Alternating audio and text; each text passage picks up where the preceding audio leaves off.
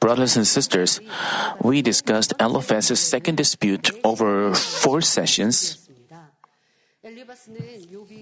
While Job was rich, Eliphaz pretended to love Job, but as he found Job in a wretched situation, his envy and jealousy against Job erupted, and he began to pour out evil feelings and curses. As we can see, a man of flesh cannot know even his heart. So, above all, we have to circumcise our stinky heart stained with sins and evil and achieve a heart of spirit.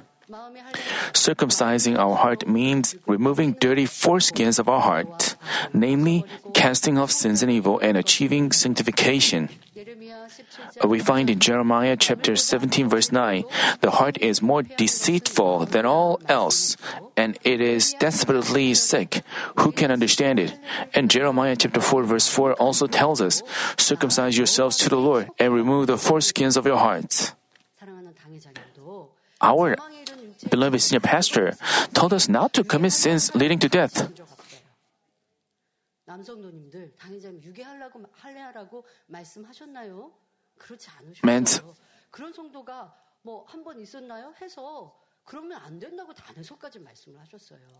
I mean, uh, this is how our shepherd uh, uh, said, and he told he told us not to commit adultery. because out in the world there are many things. people watch dramas and movies and watch all kinds of adultery adulterous acts. So senior pastor warned against them, and he told us not to do that.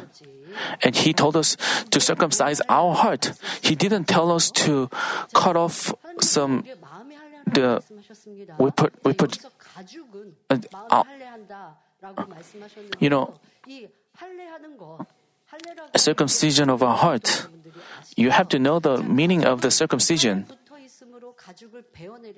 So removing removing the foreskin involves the pain of cutting off a piece of flesh.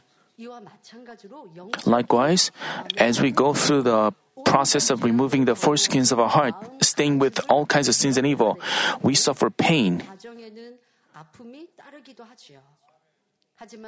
But as much as we circumcise our heart in obedience to the Word, we can demonstrate our love for God and receive love from Him. On top of that, as we fill our circumcised heart with the truth, we enjoy blessings and answers, communicate with God, hear the Holy Spirit, and receive His guidance.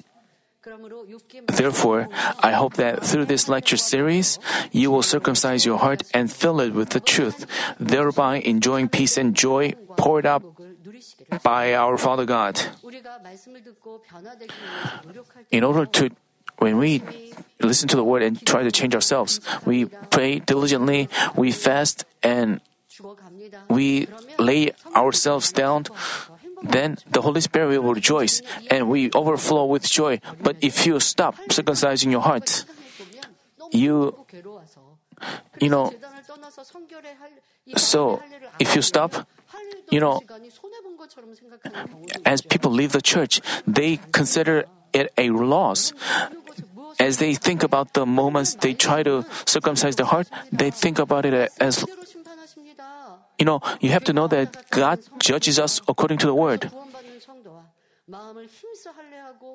There are great differences between just the churchgoers and those who try to cast up their sins. When they go to heaven, they live in different kind of glory. We definitely there is a, a different dwelling places in heaven. This church tells us to uh, go to a better dwelling place. And we never, I mean, our circumcision of our heart is our relationship with God. So, according to, depending on how we, and that's how we advance into a better dwelling place in heaven. But people misunderstand us.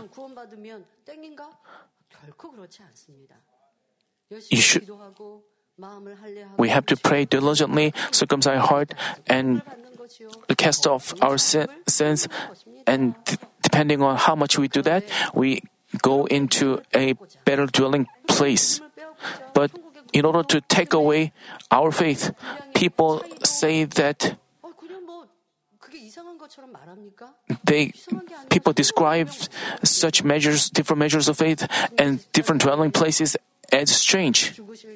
You know, in the Bible, we find that as a criminal uh, crucified next to Jesus, and Jesus told him that he will be saved, and the dwelling place of that criminal, and the dwelling place for Apostle Paul, who wholly committed himself. Let's say these two people live in the same dwelling place in heaven. Would it be fair? There are different dwelling places in heaven. So this church teaches about those different dwelling places. When do they say if you uh, give a lot of offerings, you can go to a better dwelling pl- place in heaven? We didn't say that. So we have to discern things in the truth. Even though the enemy devil, even if the world distorts the truth and tries to take away our faith, you have to stay on the alert and keep filled up with the Spirit. In chapter 15, Eliphaz spoke to Job, and in chapter 16, Job resumed arguing in response to his friend's words. This indicates that Job had a high level of wisdom to the point where he could single handedly dispute with his three friends. Job replied in Job replied in chapter 16 verse 2, I have heard many such things. Sorry comforters are you all. I have heard many such things. Sorry comforters are you all. 뭐라고요? 아니요. 너희는 다 번뇌케 하는 Job said. 구나라고 말합니다. 여러분 이 말씀 구절만 안위자하면 평안함을 주는 You know, 사람이잖아요. Comforter means those who make your heart comfortable. But 안위자라고 너가 나 Job said that 나에게 참 좋은 친구다라고 말하는 게 아니에요. But- 안위자인데 but 어떤 Job didn't- 번뇌케 하는 안위자다. 그러니까 이게 좀 앞뒤가 안 맞는 말인데요. 이제 설명하겠습니다. Job mentioned that he was well aware of what his friends had said to him because he had learned from his fathers.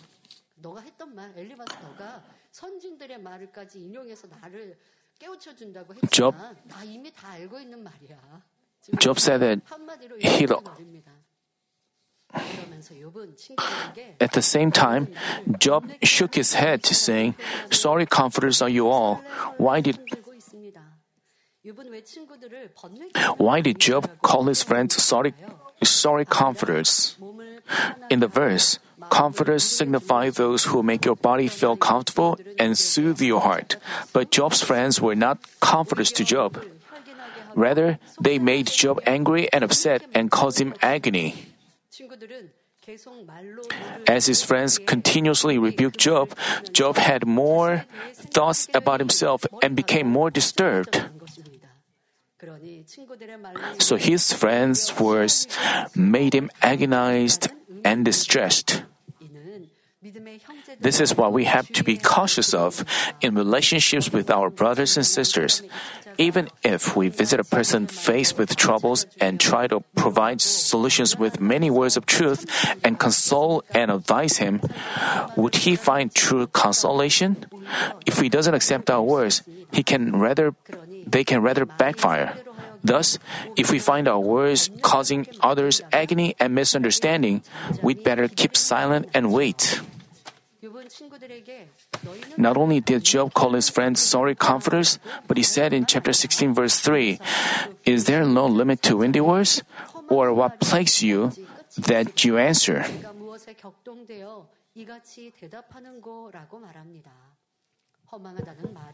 Here, being windy means being deceitful, silly, vain, or untrustworthy.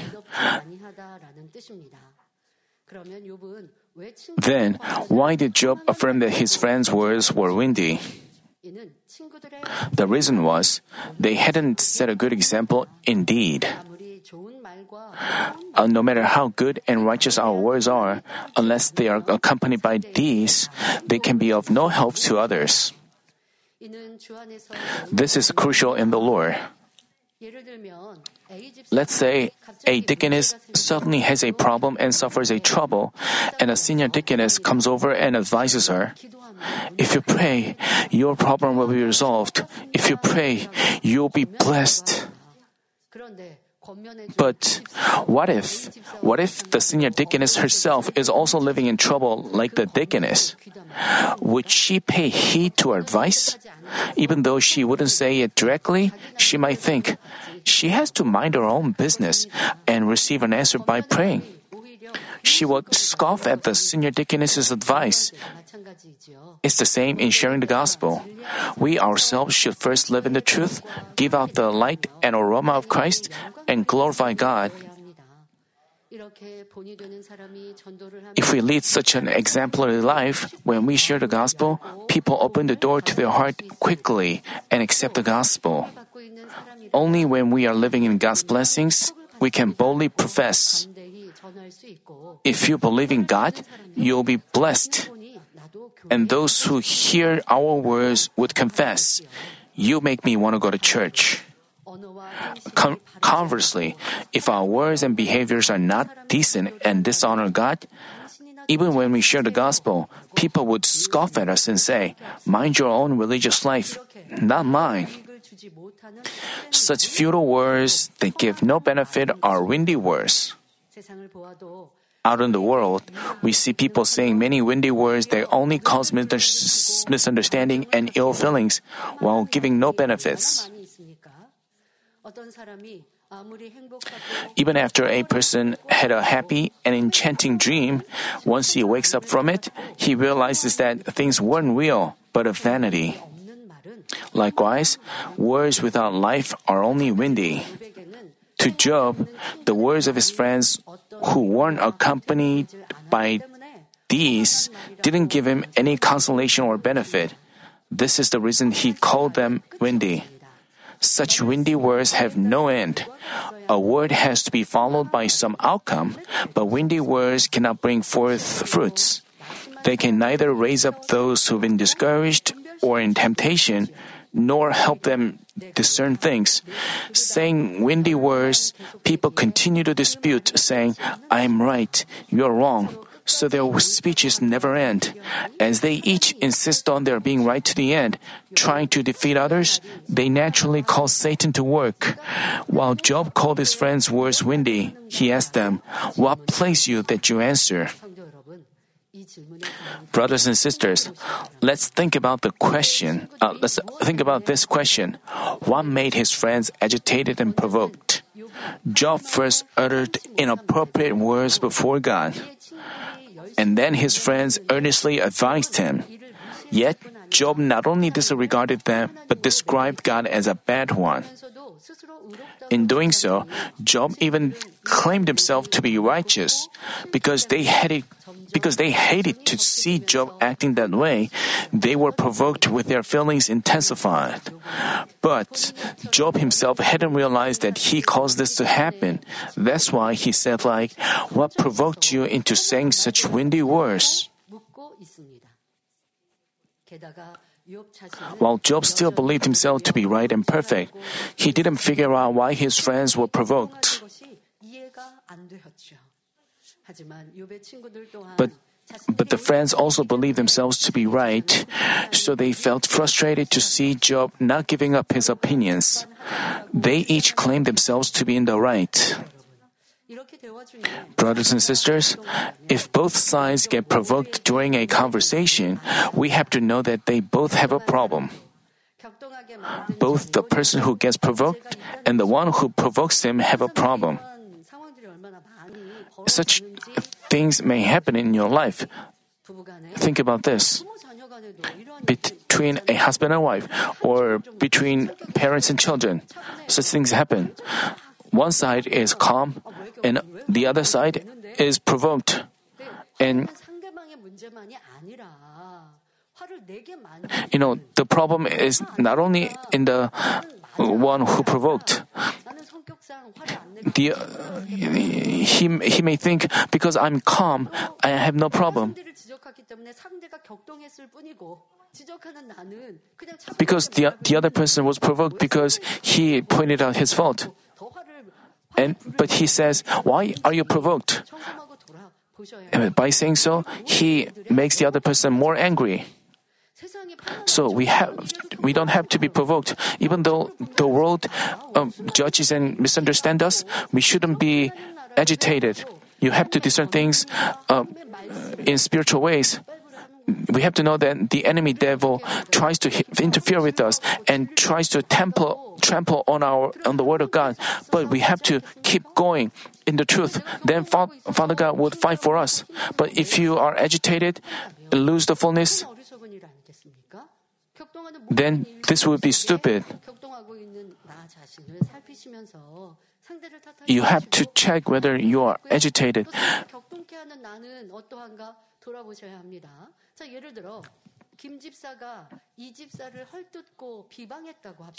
Let's say a deaconess criticized and slandered a senior deaconess. For starters, because the deaconess has evil, hatred in her heart. She spoke such criticizing and slandering words. Even so, if the senior deaconess who happens to hear these words has no evil, she would have no reason to feel distressed or stumble. She shouldn't she doesn't have to feel upset because she doesn't have evil. If she has goodness and truth, she doesn't have to feel upset. She thinks God told us to love even our enemies, turn our left cheek to a person who slaps on our left, not to repay anyone's evil with evil, but always pursue peace that's why she doesn't have to feel agitated. If we've if we've cultivated our heart and spirit with these words, even when we hear of someone gossiping, uh, gossiping or misunderstanding us, we can keep our heart in the truth. If we hear such words for our own wrongdoings, we can just repent and turn back. Even if we get to hear them while having done no wrong, we can stay all the more peaceful because we haven't violated the truth. If we rejoice and give thanks before God according to the truth, the enemy devil and Satan is bound to go away. And as God is pleased with us, blessings come upon us. On the contrary, if we are agitated and have our feelings disturbed or stumble, we have to know that we are affected by Satan because we have evil in us. Even though the world misunderstands and judges us, sh- should we lose our faith? Uh, if we lose our faith, that means we lack perfect faith. So, through such tests, we have to realize that our faith was not perfect we were like the Israelites uh, who complained uh, in the face of a trouble. We have to discover ourselves. We have to discover how we waver by our environment and the situation around us. Keeping this in mind, I hope that you don't make your Christian life tough. I want you to keep your heart always in the truth and enjoy a Christian life overflowing with joy, peace, and thanksgiving. You should you shouldn't be provoked or provoke anyone, but always have the standard of the Word of God. Then you will make your Christian life peaceful. By the way, some people claim that because they attend church and love God, they are persecuted by their family members and neighbors. Of course, there are cases where Christians are persecuted for the sake of righteousness, righteousness, but they are very rare. We have to know that mostly Christians face tests and persecutions for their own shortcomings or mistakes. If we indeed give out the light and aroma of Christ, we are not persecuted. As far as our Jesus is concerned, he had no darkness at all. So, no matter how desperately the Jews tried to kill him, before God permitted it, they couldn't even dare to touch him. But Jesus also, uh, when he had to avoid, he avoided.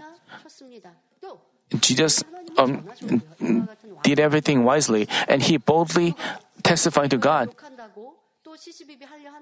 When Jesus, uh, Jesus was not agitated even when someone slandered him and cursed at him. But when the but when the time was right, he had to bear the mankind's sins and suffer death. So, under God's providence, he was captured and handed over to Pilate. Such things happen, but uh, of course, uh, there can be cases like the following. When a wife, when a wife who hasn't gone to church begins attending church, at first, she may face persecutions from her husband or mother in law. This is a painful process in which one comes out of the darkness and into the light. Because the rest of her family are not believers.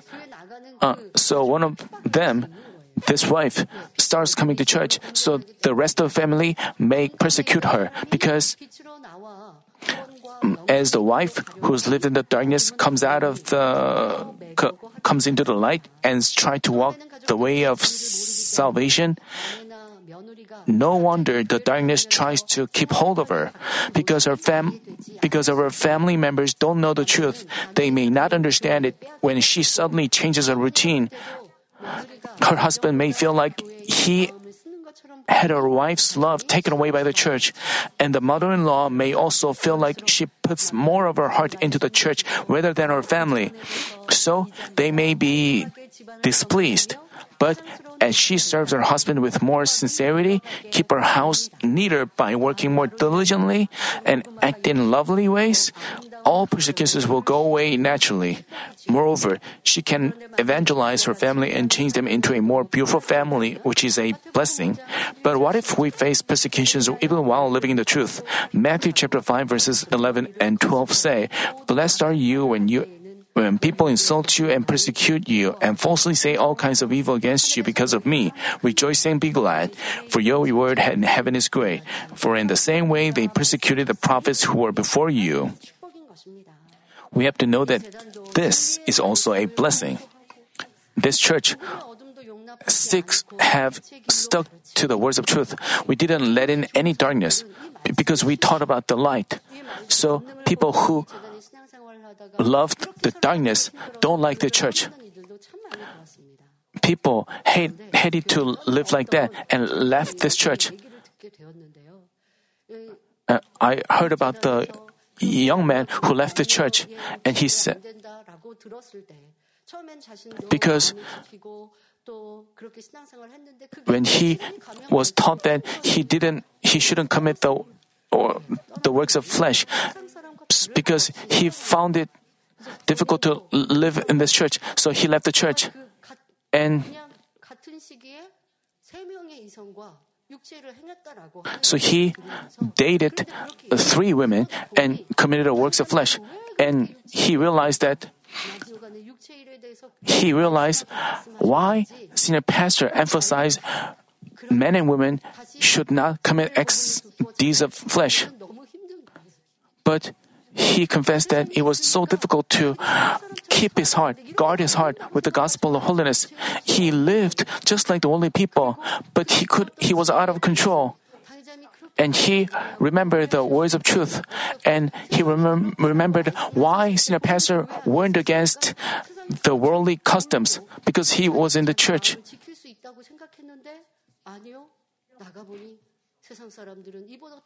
But as he went out into the world, and he but worldly people are worse, he said. And he also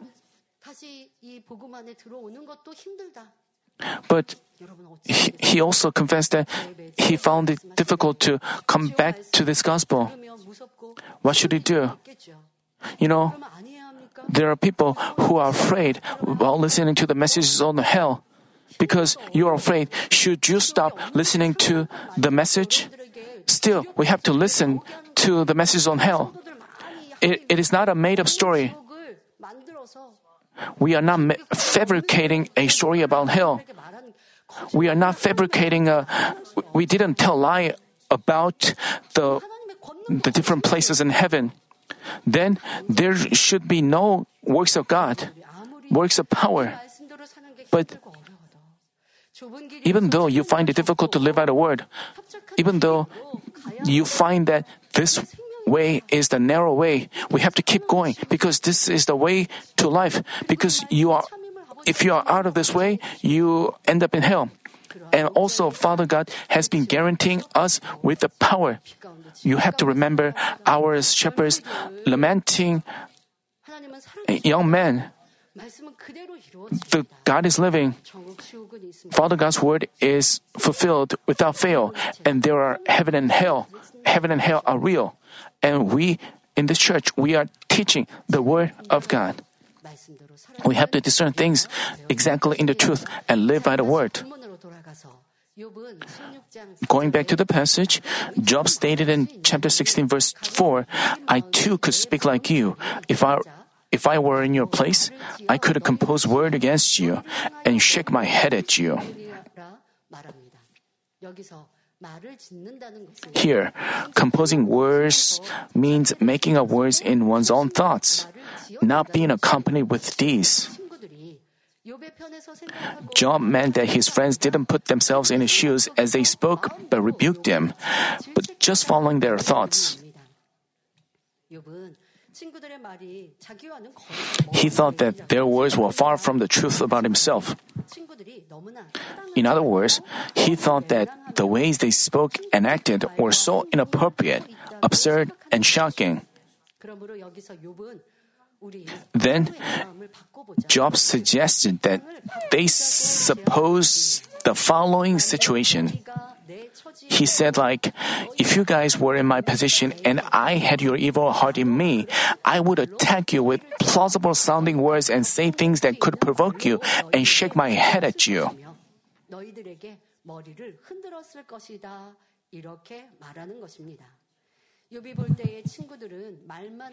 In Job's eyes, his friends spoke words that only sounded fancy and were not accompanied by deeds, and they just made up words out of their own thoughts.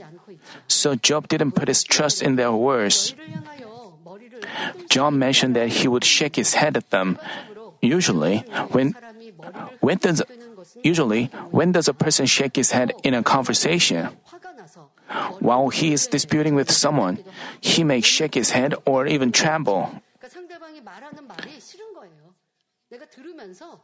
Because he hates what he hears, he shakes his head. And his, he also has um, facial expressions, and he's glaring at the. This indicates how provoked his hands were at the time. Job was talking with his friends, and and their facial expressions uh, are described. I mean, in talking with someone, we have to get out of a habit of shaking our head, even if his words don't agree with our thoughts. Showing such a behavior, we cause him to feel embarrassed and conclude that he is wrong before even hearing him out. So this is very rude. Not just shaking our heads, but what about our facial expressions or our posture? Even though another person speaks evil, we have to keep uh, have, have our manners at least. If we look away, if we just bow our, our head down, if we show such behavior of not paying attention to his words, if you glare at his eyes, these are evil at attitudes. Even if you don't want to listen to another person's words, we shouldn't show such behavior. You have to at least have your manners. While you talk with him, if you don't, you can you can sweetly say to him, "Let's stop talking." Um,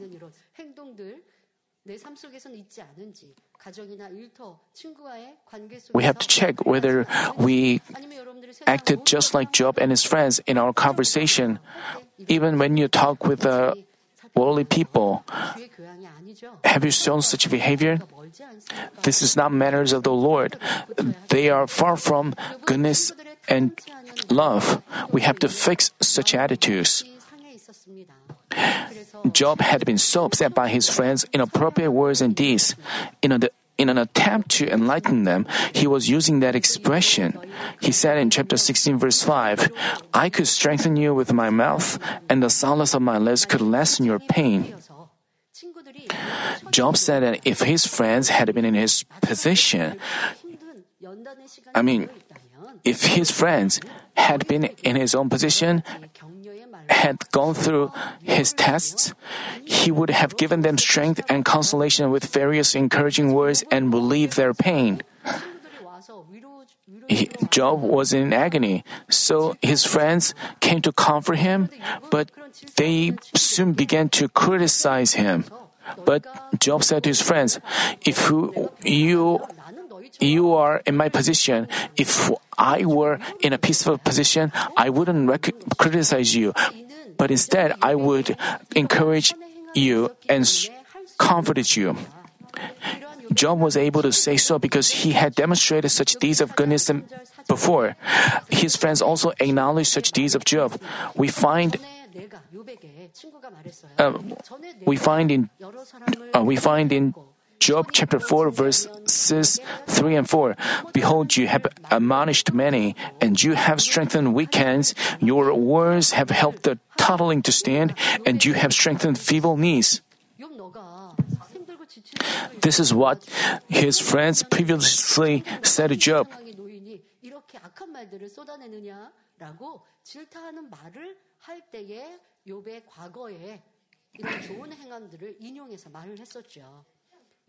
And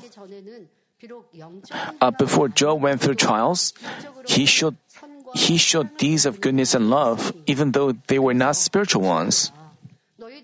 So Job said, like, friends, while you don't demonstrate these, you're telling me to do this and that and pointing out my wrongdoings. But because I've demonstrated these before, I can say this to you. If I were back in the days before this test came, I would be able to strengthen you and lessen your pain. As far as Job was concerned, he said what was right, but that only made his friends angrier. They were so provoked. When his friends criticized Job, Job said that if I, you were in my situation, I wouldn't have acted like you. But even after he said so, his friends didn't repent, but he his friends were so provoked that they even trembled and shook their head. In their eyes, Job had no qualification to say such things. The way they saw it, Job was messed up with a curse from God. But rather than repenting, Job acted in evil ways, arguing against God and despising his friends. So, no matter how good his words were, they didn't listen. Job mentioned that if we had gone back in time, he could have strengthened them and lessened their pain, but this is somewhat contradictory. How could a person who can't get rid of his own pain lessen someone else's? We have to know how futile such ways of talking are. If someone who is in a miserable state like that of Job advised for uh, if someone who was, if someone who is in a miserable state like that of Job advised or rebuked another person, saying, saying like, "I used to be such a person," his words wouldn't be accepted. Rather, he would like he would likely be scoffed at by him. Let's say a person has been smoking and drinking and offending others through evil words and actions. If he says, I was born a Christian, I used to be on the choir and work faithfully as a Sunday school teacher, how dishonored would that be? Uh, how dishonored would God be?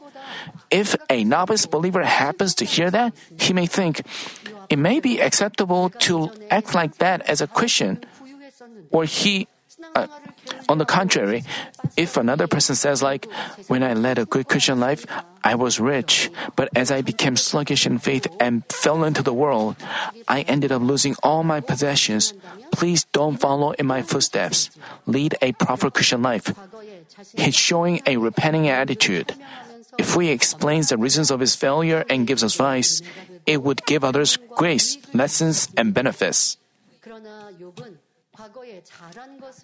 But Job boasted of the good things of his past while trying to advise and teach his friends, so they could not accept them. But as you find in the following verse, Job was discovering himself. Job was discovering himself. Chapter 16, verse 6 says, If I speak, my pen is not lessened. If I hold back, what has left me? In saying, if I speak, my pain is not lessened, Job had realized that even though he used to strengthen others and lessen their pain, he couldn't do anything at that point. Neither could he lessen his own pain. Namely, Job was saying, even though I'm saying like this, I cannot solve my problems. Even while I speak, my pain isn't lessened. Then, how could I have peace of heart by holding back in silence?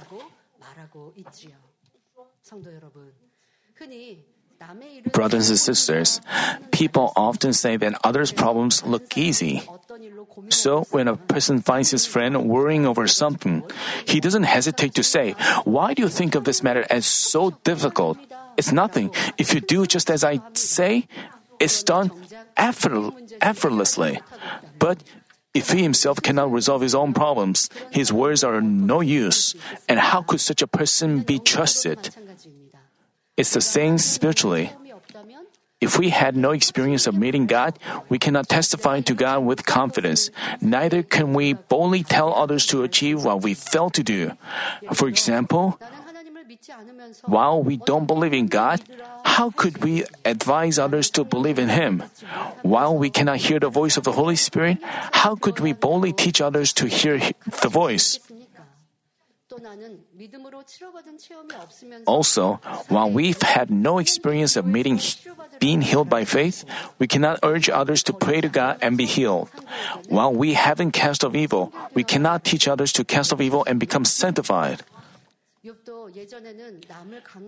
Job used to strengthen others and lessen their pain. But at this point, he'd realized that he couldn't do anything about his own problem. He'd begun to discover himself. Then, let's see whether Job was indeed capable of giving life to others. Previously, Job's words provided others with consolation and strength because he had knowledge, wealth, and outstanding wisdom. Being equipped with such physical qualities, he was able to guide people with virtues. That's why people looked up to him and paid attention to his words. But things were done only on physical scales. Not being a spiritual man, Job couldn't provide true life for them. When Job was in a respectable position, it looked like his words were accepted. But during trials, even his own friends were not accepting his words. Because Job himself was a man of flesh, not of spirit, as he was in trouble, he poured out evil. As a result, his friends treated him his friends treated him as such a lowly being, lowly person. As we can see, Flesh is changing, perishable, and worthless.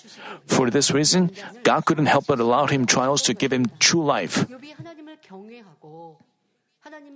Job feared God and tried to live by his will. He didn't commit evil that he n- knew. He tried to live by the law. He tried to pursue goodness and love, but that was not perfect spirit because spirit doesn't change. In the face of trial, spirit shouldn't change. But Job, when he was overwhelmed with uh, tests, he began to complain against God. This is not spirit. This proves that he was not of spirit. Why? He didn't, he hadn't circumcised his heart fully. He had sinful nature deep in his heart. And such sinful natures couldn't be discovered on his own. That's why God allowed him to go through severe trials so that he could realize the sinful natures that he on his own. By doing so, uh, um, Job realized what kind of uh, evil he had and that he was not perfect. And he, after that, he changed into spirit.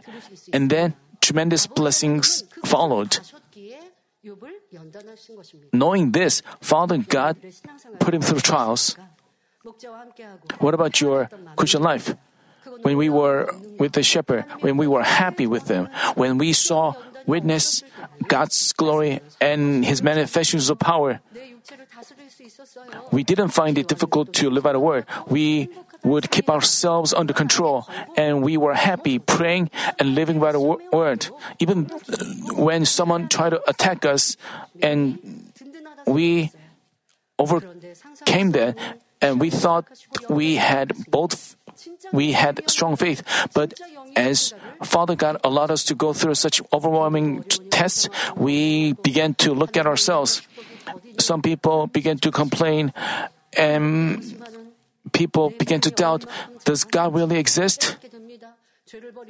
They have to realize how people begin to realize how small their faith has been.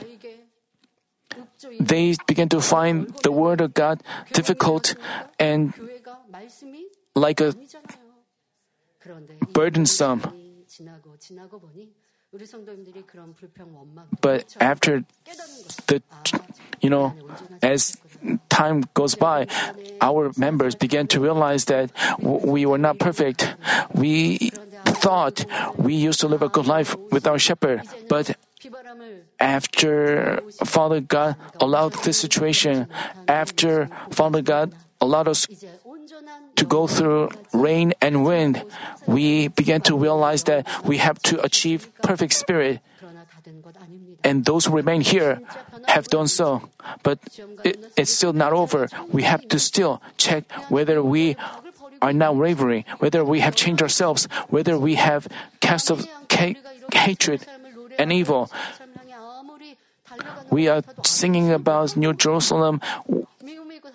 If we have, as long as we have evil, we cannot go enter New Jerusalem.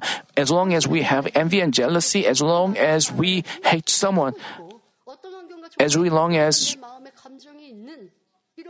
as long as we are wavering by some situation, even though we are mom members, we cannot be qualified to enter New Jerusalem. We have to cast off all forms of evil. This is perfect spirit.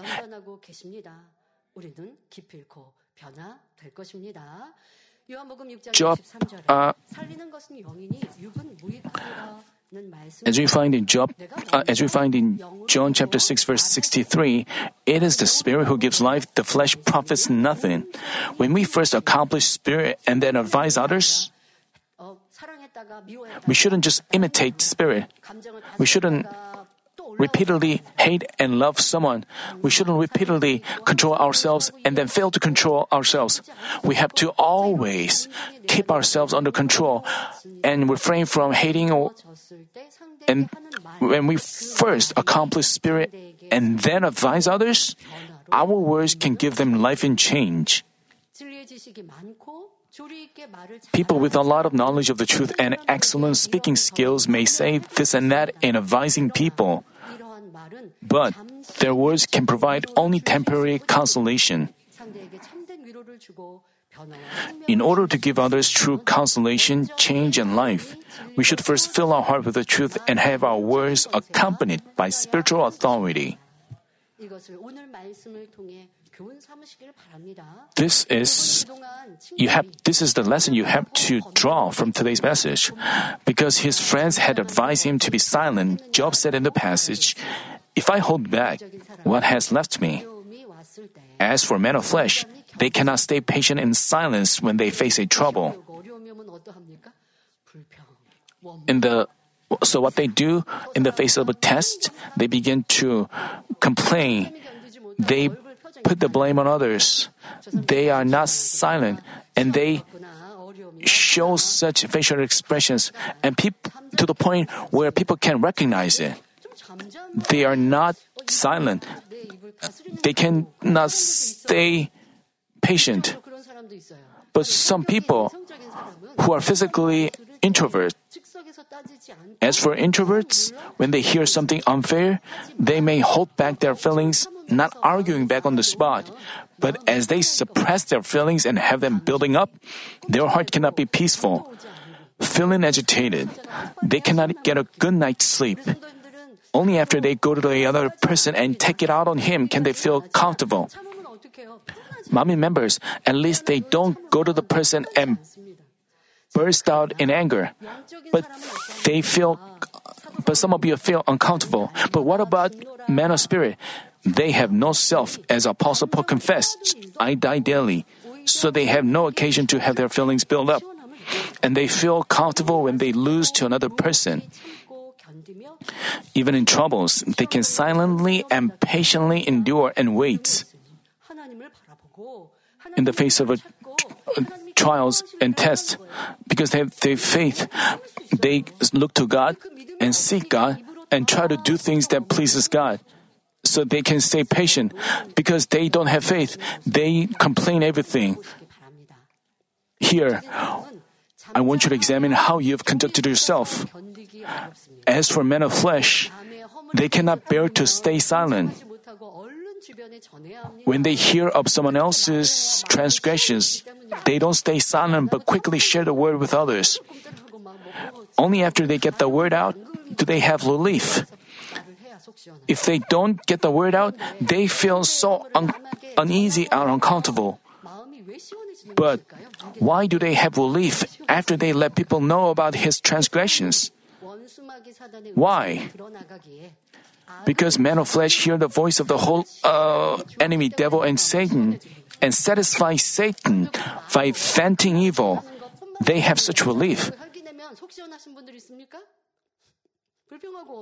There are people who feel refreshed after getting agitated and showing anger. After committing evil, some people feel refreshed and relieved. Why does that happen? Because they do something that pleases enemy devil. And enemy devil that's why they feel uncomfortable. We shouldn't let this happen.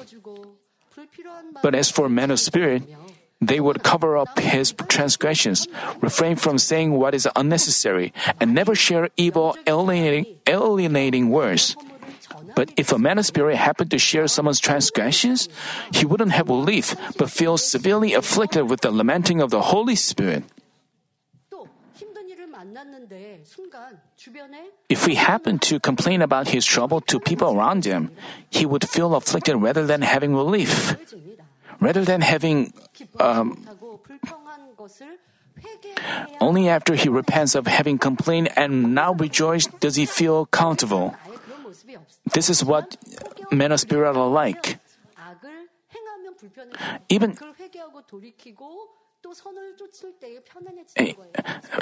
of course, men of spirit don't commit evil, but when they happen to commit, even if they happen to commit evil, they only after they repent they feel comfortable. After he gives someone a rebuking word, he soon becomes heavy-hearted. He doesn't feel comfortable after giving a piece of his mind. He f- instead he feels heavy-hearted and he tries to put himself into another person's shoes. As he tries to figure him out, putting himself in his shoes, he feels apologetic and treats him to a some cup of coffee. In doing so, he feels comfortable. As we can see, men of spirit are men of spirit are opposite of men of flesh. Thus, thus, as we change into a man of spirit, we hear and obey the voice of the Holy Spirit, thereby enjoying true peace and joy. Because Job wasn't a man of spirit, Staying silent gave him distress, so he had to pour out evil out of his mouth. In turn, he committed grave sins through his words, making his friends enraged. Even though Job wasn't a man of spirit, because he had goodness in heart, he felt increasingly afflicted by the words he uttered. If we sow negative words through our lips, we end up ensnaring ourselves. Our negative words make our environment and conditions tougher and tougher.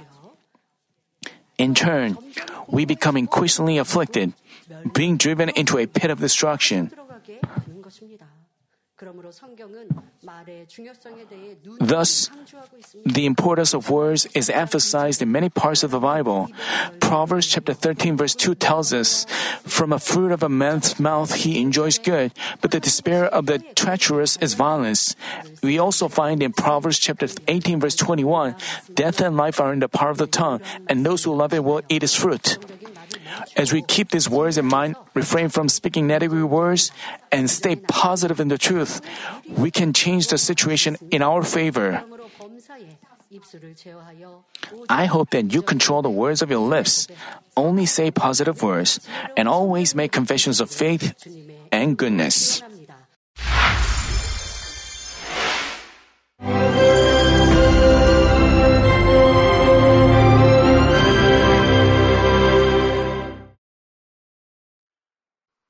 Hallelujah!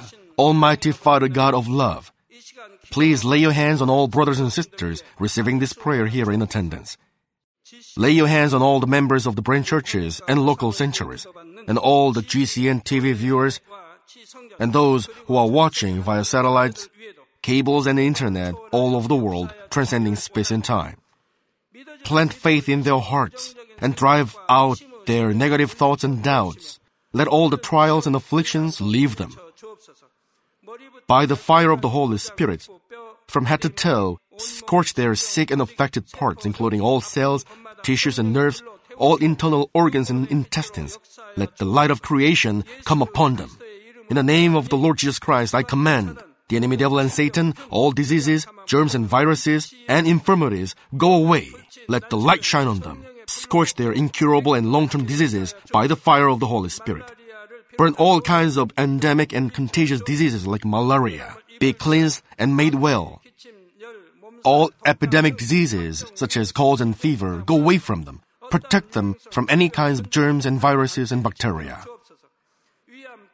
Heal them of all kinds of cancers like stomach cancer, lung cancer, liver cancer, breast cancer, womb cancer, intestinal cancer, and all other diseases like AIDS, leukemia, cerebral apoplexy, high blood pressure, low blood pressure, heart disease, lung disease, diabetes, women's diseases, thyroid diseases, and all inflammations.